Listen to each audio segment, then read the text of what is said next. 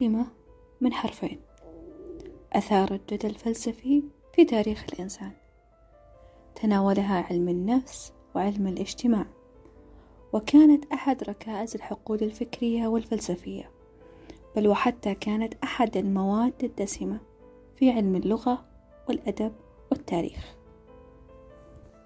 تصنف على أنها العديد من العلاقات تحت مفهوم واحد. تختلف في وصفها وتحديدها من شخص لآخر وهي أحد التجارب الإنسانية المعقدة.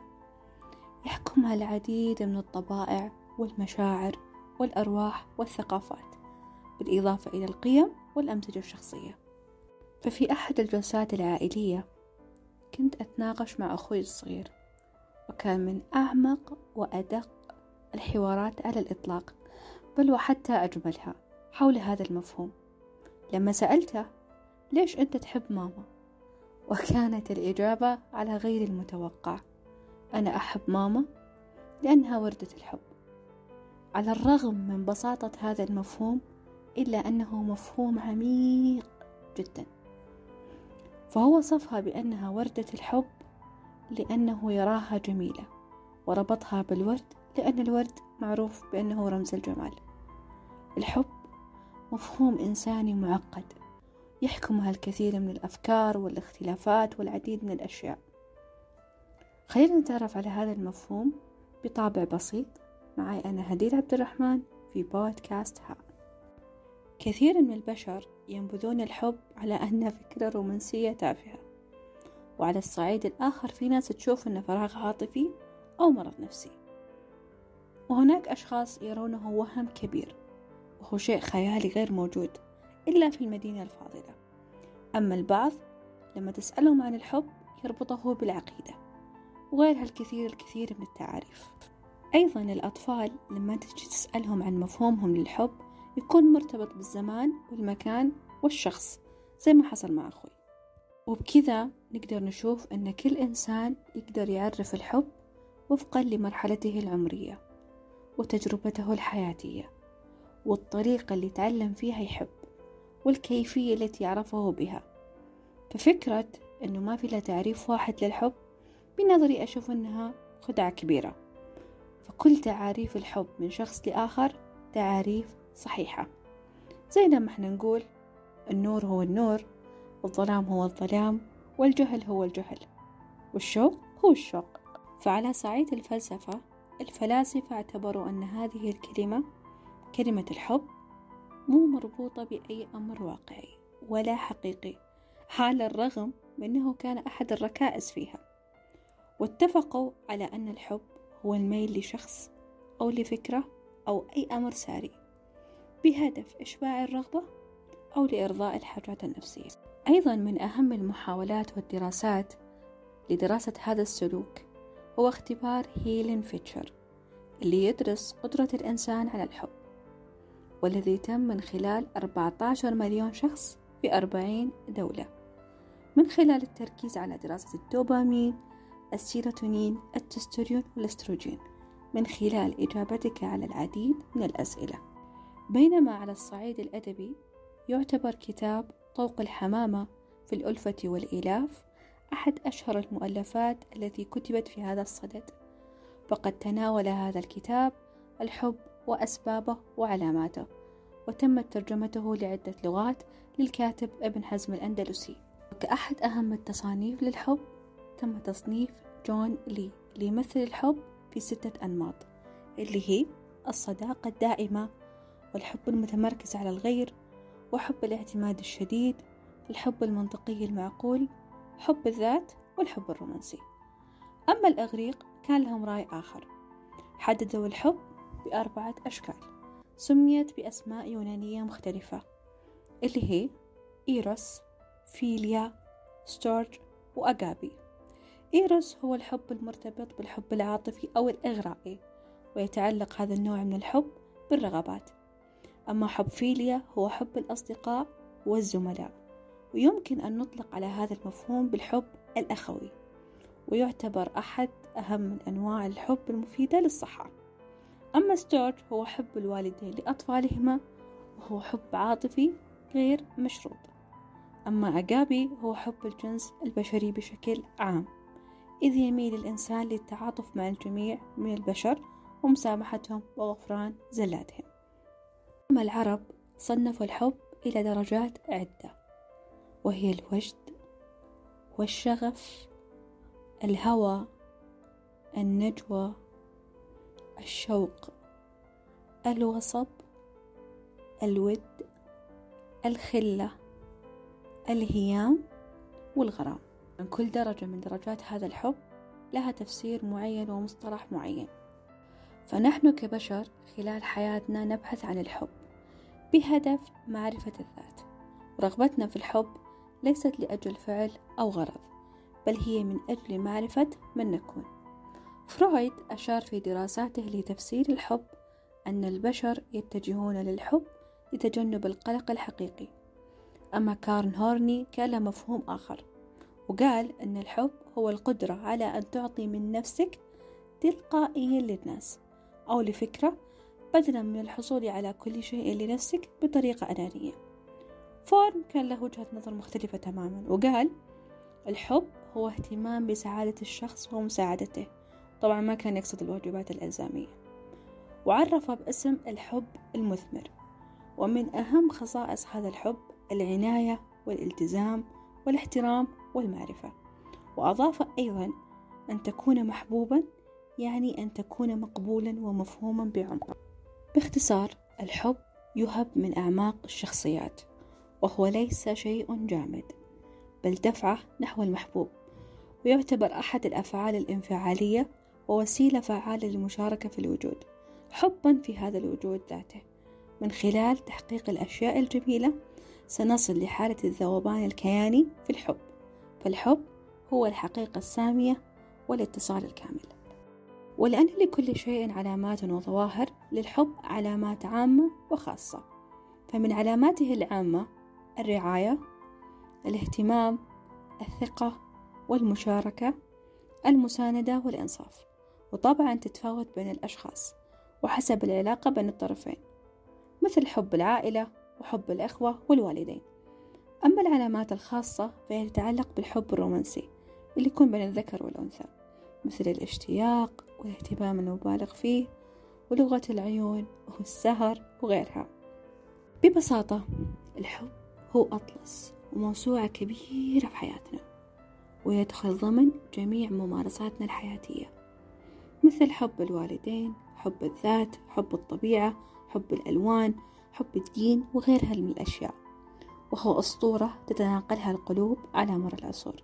يعني وين ما تلقى الحب تلقى السعادة. كما قلت صديق لي شهيرة حبوا بعض.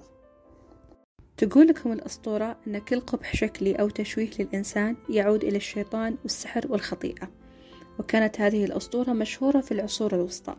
ولعبت دور هام في الأدب في تلك العصور. فعلى سبيل المثال لما نشوف أي قصص عالمية كرتونية نشوف الشخصيات الشريرة مشوهة قبيحة تميل إلى السواد بعكس الشخصيات الطيبة اللي تكون كاملة ما تشوبها شائبة.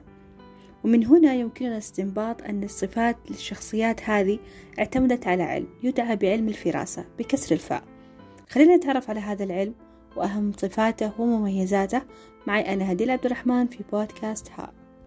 يقال في اللغة تفرس أي تظاهر بالفروسية. بمعنى أنه ادعى أنه بفارس وهو مو فارس. وأيضا تفرس بالشيء أي تثبت وتمعن يعني جلس يتفحصه وتفرس بالرجل أي رأى فيه مخايل الخير. أيضا يقال أفرس القوم أي أذكاهم وأحذقهم. وأيضا يقال فلان فارس أي فلان حاذق. وترجع تسمية الفراسة نسبة إلى الفرس أي الخيول. فقد كان العرب مولعون بتربية الخيول وتحسين نسلها والمتاجرة بها حتى أصبح النظر فيها حرفة. فقد كانوا يتفحصون أعضائها لون جلدها وشكل عظمها وراسها ويتاجرون فيها. وعلم الفراسة كان معروف في الشرق وفي الغرب ومتداول بشكل كبير لكن ما تدون إلا بعدما كتب عنه أرسطو الفيلسوف اليوناني الشهير في القرن الرابع قبل الميلاد. أما العرب كان الفن هذا مشهور عندهم وكان أحد العلوم الطبيعية المتداولة التي يستدل بها على أخلاق الناس الظاهرة من الباطنة. طبعا العلماء كان لهم آراء مختلفة حول هذا العلم منهم من أجاز هذا العلم جملة وتفصيلا ومنهم من أبطله بطلان كامل.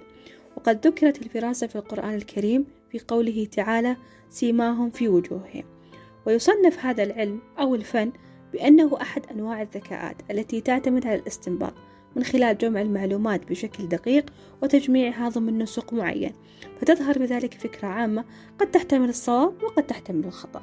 ويلاحظ عموم المتفرسون أن النساء وبشكل عام أقدر من الرجال في هذا الفن لأن النساء يميلون على الحدس حول الحكم على عموم الأحداث والمواقف في حين الرجال يحكمون على الأمور الظاهرة بالعقل فقط. طبعا يتفرع علم الفراسة إلى العديد من العلوم. أهمها العيافة القيافة الريافة فراسة الجبال والغيوم وفراسة الحيوانات وكانت مشهورة لدى العرب. العيافة اللي هي فراسة الأثر والقيافة هي فراسة الإنسان. أما الريافة فهي البحث عن الماء وفراسة الجبال للاستدلال على المعادن والكنوز. أما فراسة الغيوم فهي توقع هطول المطر وفراسة الحيوانات معرفة طباع الحيوان كما هو معروف لدى الفرس. طبعا ولأن لكل شيء مبادئ الفراسة تعتمد على ثلاث مبادئ التشابه الدلالة الانعكاسية التناسبية والتحليل المتوازن. أشار السيد جاكيوس بيري للأجزاء السبعة الرئيسية للوجه ودلالاتها حيث, حيث لكل جزء في الوجه دلالة انعكاسية. فالجبهة والجبين تدل على القدرة العقلية والاستيعابية ضمن نطاق صفات معينة. أما الأنوف فهي تدل على القدرة والطاقة. الحواجب الحيوية ودرجة التفكير العيون اليقظة العقلية. أما الأذن فهي تدل على الحساسية العامة ودرجة تقبل الصوت. الفم وهو قياس العاطفة الثقل مصادر العزيمة والنزاعات. وفي هذا العلم حددوا ثلاثة أمزجة للبشر اللي هي المزاج العضلي الحيوي العصبي. حنبدأ في صاحب مزاج العضلي. يكون بدنه قوي عضلي يطغى على مظهره النضوج عادة فارح مستطيل الشكل ولا سيما الوجه يعني وجهه عريض. جلده يميل إلى الخشونة وهيئته منتصبة. أما سماته الشخصية فهو عاشق للمغامرة محب للهيمنة والسيطرة جريء وباسل عديم الاكتراث بآراء الآخرين. جازم وواضح ومغرم بالأنشطة الفيزيائية شخصية تنافسية بحت محب للمجازفة وضربات الحظ. أما صاحب المزاج الحيوي فبدنه ذو جسم لين عضلاته عادية وتطغى على أجزاء بدنه الاستدارات وأعضائه الغذائية قوية. سماته الشخصية أكول متسامح معتدل العواطف اجتماعي بشكل عام حسن العشرة ولطيف. أما أصحاب المزاج العصبي أو المزاج الذهني فأجسامهم تميل للنحول وأشكالهم يافعة. صدورهم مسطحة بالذات الذكور ذو أبدان رقيقة. قليلة التعضل تميل أكتافهم للانحدار. بالغالب يملكون دماغ كبيرة. سماتهم الشخصية الوعي الذاتي تفضيل الخصوصية وبعض الانطوائية. تشاؤميين شوي. ذات سلوك قلق. ذهنهم فني مشدود الذهن مقيد العاطفة. طبعا من النادر أن تجد شخصا يتفرد بمزاج واحد دون الآخر. إذ في الغالب تكون المحصلة الاعتيادية لأي فرد هي مزيج من هذه الأمزجة لا يقل عن اثنين. ربما تتداخل الفراسة مع العديد من الصفات لدى بعض الأشخاص من ناحية المفاهيم مثل سوء الظن والإلهام والكهانة. الفرق بين الفراسة وسوء الظن أن الفراسة تعتمد على ما يظهر من المرء أو علامة معينة بينما سوء الظن هو لأجل سوء رأي أو لحقد داخلي وهو ما يعرف بغيبة القلب. أما الفرق بين الفراسة والإلهام الإلهام بالغالب يكشف بدون واسطة وهو من الله سبحانه وتعالى. أما الفرق بين الفراسة والكهانة هو ادعاء علم الغيب. طيب أكيد حتسألون نفسكم هذا السؤال. هل الفراسة هي ذاتها لغة الجسد؟ هم مفهومين يكاملون بعضهم ولكن الفراسة أشد عموما من لغة الجسد. لغة الجسد تعتمد على المواقف وحركات الجسد بينما الفراسة تعتمد على مبادئ ثابتة وجامدة. تمنياتي لكم بعام سعيد وأمنيات محققة. صباح أو مساء الخير. أسعد الله أوقاتك عزيزي المتابع لبودكاست ها. في البداية أنا أحب أعتذر عن الانقطاع المفاجئ وذلك بسبب إصابتي بفيروس كورونا المستجد مما دعاني للتوقف لفترة من الوقت بسبب ظروف العزل. بودكاستنا اليوم هو لفظ يطلق على أهم التداخلات اللي تكون بين الأفراد. اللي يكونوا على شكل مجموعات سواء في عمل أو دراسة أو سكن أو غيرها. وهو يعتبر أحد عوامل تنمية الحوافز المشتركة ضمن هذا النطاق من المجموعات أيا كان المحيط. دراسة هذا اللفظ طبعا مو بالشيء السهل مع أن نظريا يبدو كذلك. حنتكلم اليوم عن العلاقات البشرية اللي تدخل ضمن جو من الصراعات والتنافسات وأيضا الكثير من المشكلات. لما نجي ندرس سلوك العلاقات البشرية راح تدخل ضمنها فروع كثير من العلوم الاجتماعية مثل علم الاتصال وعلم الاجتماع والأنثروبولوجيا العالم ماسلو قدم نظرية حول الحاجات الإنسانية أو الاحتياجات الإنسانية في عام 1943 ولخصها فيما يلي. فيه احتياجات فسيولوجية فيه احتياجات أمنية احتياجات اجتماعية واحتياج للتقدير بالإضافة إلى الحاجة إلى تقدير الذات. الحاجات الفسيولوجية تكون مثل الأكل الشرب النوم والمأوى. أما الحاجات الأمنية فهي السلامة الجسدية والأمن الأسري. أما الحاجات الاجتماعية فهي تتلخص في العلاقات العاطفية والأسرية. الصداقات المساعدات والانتماء والقبول. الحاجة للتقدير كما هو معروف هو يعني كسب احترام الناس والتقدير. وأخيرا الحاجة لتقدير الذات أي بمعنى تعظيم استخدام المهارات والقدرات. لتحقيق أكبر قدر ممكن من الإنجازات والابتكار. طبعا حنركز في هذا البودكاست على الاحتياجات الاجتماعية اللي يشمل العلاقات العاطفية والأسرية وغيرها ضمن أي محيط بشري. إكسير الحياة هو العلاقات البشرية فهي أحد أهم مضادات ذبول الروح والنفس. التفاعل الموجود بين البشر كما ذكرنا سلفا عرف بأنه ضرورة واحتياج بغض النظر عن العرق اللون المعتقد. وهذا النمط من العلاقات يحتاجه البشر بشكل عام في جميع مراحل حياتهم اليومية. والعلاقات الإنسانية تكون ضمن مراحل أيا كانت سواء عاطفية صداقة اجتماع عمل.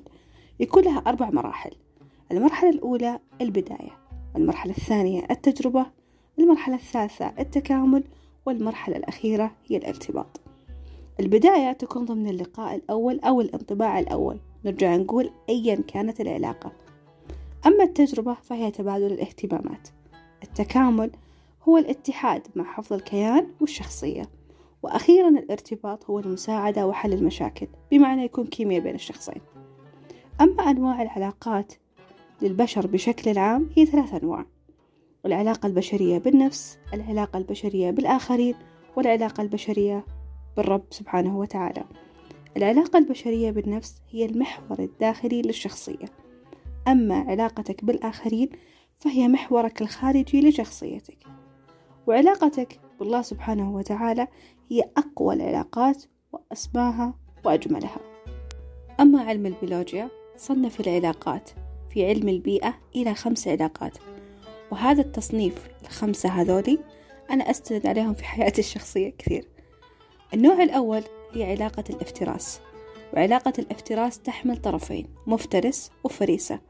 وهذا النوع من العلاقات أنجو منه قدر الإمكان لأن أكيد واحد من الطرفين بيموت. العلاقة الثانية هي تدعى بعلاقة التنافس وهذه العلاقة تكون بمعنى الصراع لأجل البقاء. في علم البيئة البقاء لأجل الحياة. يعني في علم البيئة يكون صراع بين مخلوقين حيين لأجل متطلب حياتي مهم مثل الماء والطعام. أما على صعيد العلاقات البشرية يكون لحاجة نفسية مثل المنصب الجاه وغيرها. النوع الثالث من العلاقات هو علاقة تبادل المنفعة وأساس هذه العلاقة يكون طرف مستفيد وآخر ما ينفعه ولا يضره هذا النوع. هذه الاستفادة وأنا أنصح كثير بهذا النوع من العلاقة. أيضا العلاقة الرابعة هي التعايش التعاوني وهي تكون ضمن مساعدة الأشخاص في عوامل معينة. العلاقة الأخيرة اللي الأغلب استوعبها بعد إصابته بفيروس كورونا هي علاقة التطفل. بمعنى أستفيد من الطرف الأول وألحق الضرر فيه. وطبعا يجب علينا القيام بدور مشابه للجهاز المناعي ومحاربة هذا النوع من العلاقات. زي ما حنا عارفين أن الدين الإسلامي هذب الفرد وذكر التقوى في العلاقات البشرية ضمن مواضع عدة سواء في القرآن الكريم أو السنة. وما ننسى وصية الرسول صلى الله عليه وسلم في قوله اتق الله حيثما كنت واتبع الحسنة بالسيئة تمحها وخالق الناس بخلق حسن. عندما تقوم العلاقات الإنسانية على هذه الأسس السليمة من الدين والمبادئ والعادات والتقاليد حتما ستؤدي للترابط البشري السليم. المقوم بدعائم من الاستقرار اللي يساعد على نهضة الأمة والسلام في شتى ميادين الحياة وصورة حياتية موزونة. لا تنسون تعملون شير وتفعلون الجرس للبودكاست الجاي. أسعد الله أوقاتكم أعزائي المتابعين لبودكاست ها ولأن من لا يشكر الناس لا يشكر الله أحب أشكر كل شخص علق أو انتقد أو أعطى ملاحظة على البودكاست السابق أو البودكاستات اللي قبلها. شكرا جزيلا لكل شخص يعطي ملاحظة بناءة. تعليقاتكم وتفاعلكم واستمراركم بهذا الشيء يخليني أتحمس وأتطور وأقدم أفضل ما عندي. شكرا من القلب. ينبغي عليك حماية حياة الفيل كما تحمي حياة الملك. أسطورة هندية. هذه المقولة أو الأسطورة خلتني أبحث عن التعايش بين الفيلة والإنسان بشكل عام. وعلاقته بالممالك والإمبراطوريات بشكل خاص بالإضافة إلى كونه الحيوان المفضل عندي من فئة الثدييات لذلك لارتباطه بشخصية دامبو والفيل الطائر في الطفولة. اليوم حنتكلم عن حيوان الفيل وبعض الحقائق الغريبة والطريفة عنه في بودكاست ها. على الصعيد اللغوي فإن كلمة فيل تعود إلى كلمة مشتقة من اللغة اللاتينية والتي تعني القوس الضخم. والفيلة تعتبر من أكثر الحيوانات المثيرة للاهتمام. لما تستخدم محرك البحث جوجل وتبحث حول الفيلة حتلاقي فوضى عارمة في الآراء والأخبار والمفاهيم. ليش؟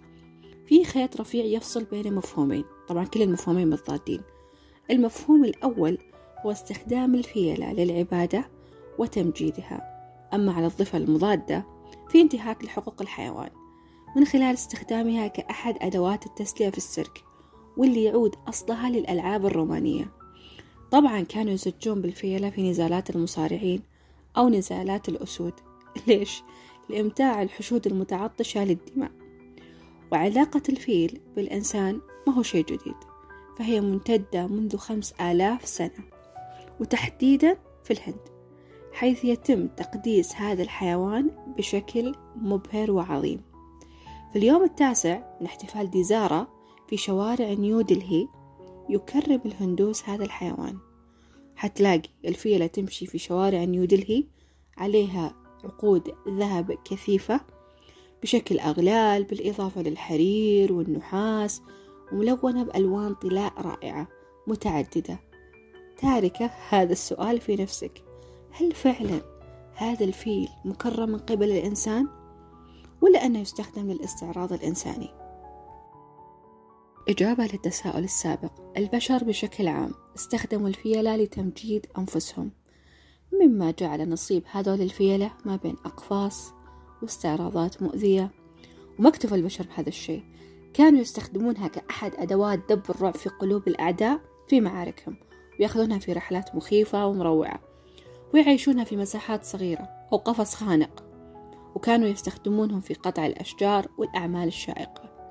مستحيل ما مرت علينا الصورة المؤلمة للفيلة اللي اقتلها صيادين هنود من خلال ثمرة الأناناس الملغمة بقنبلة وكانت حامل.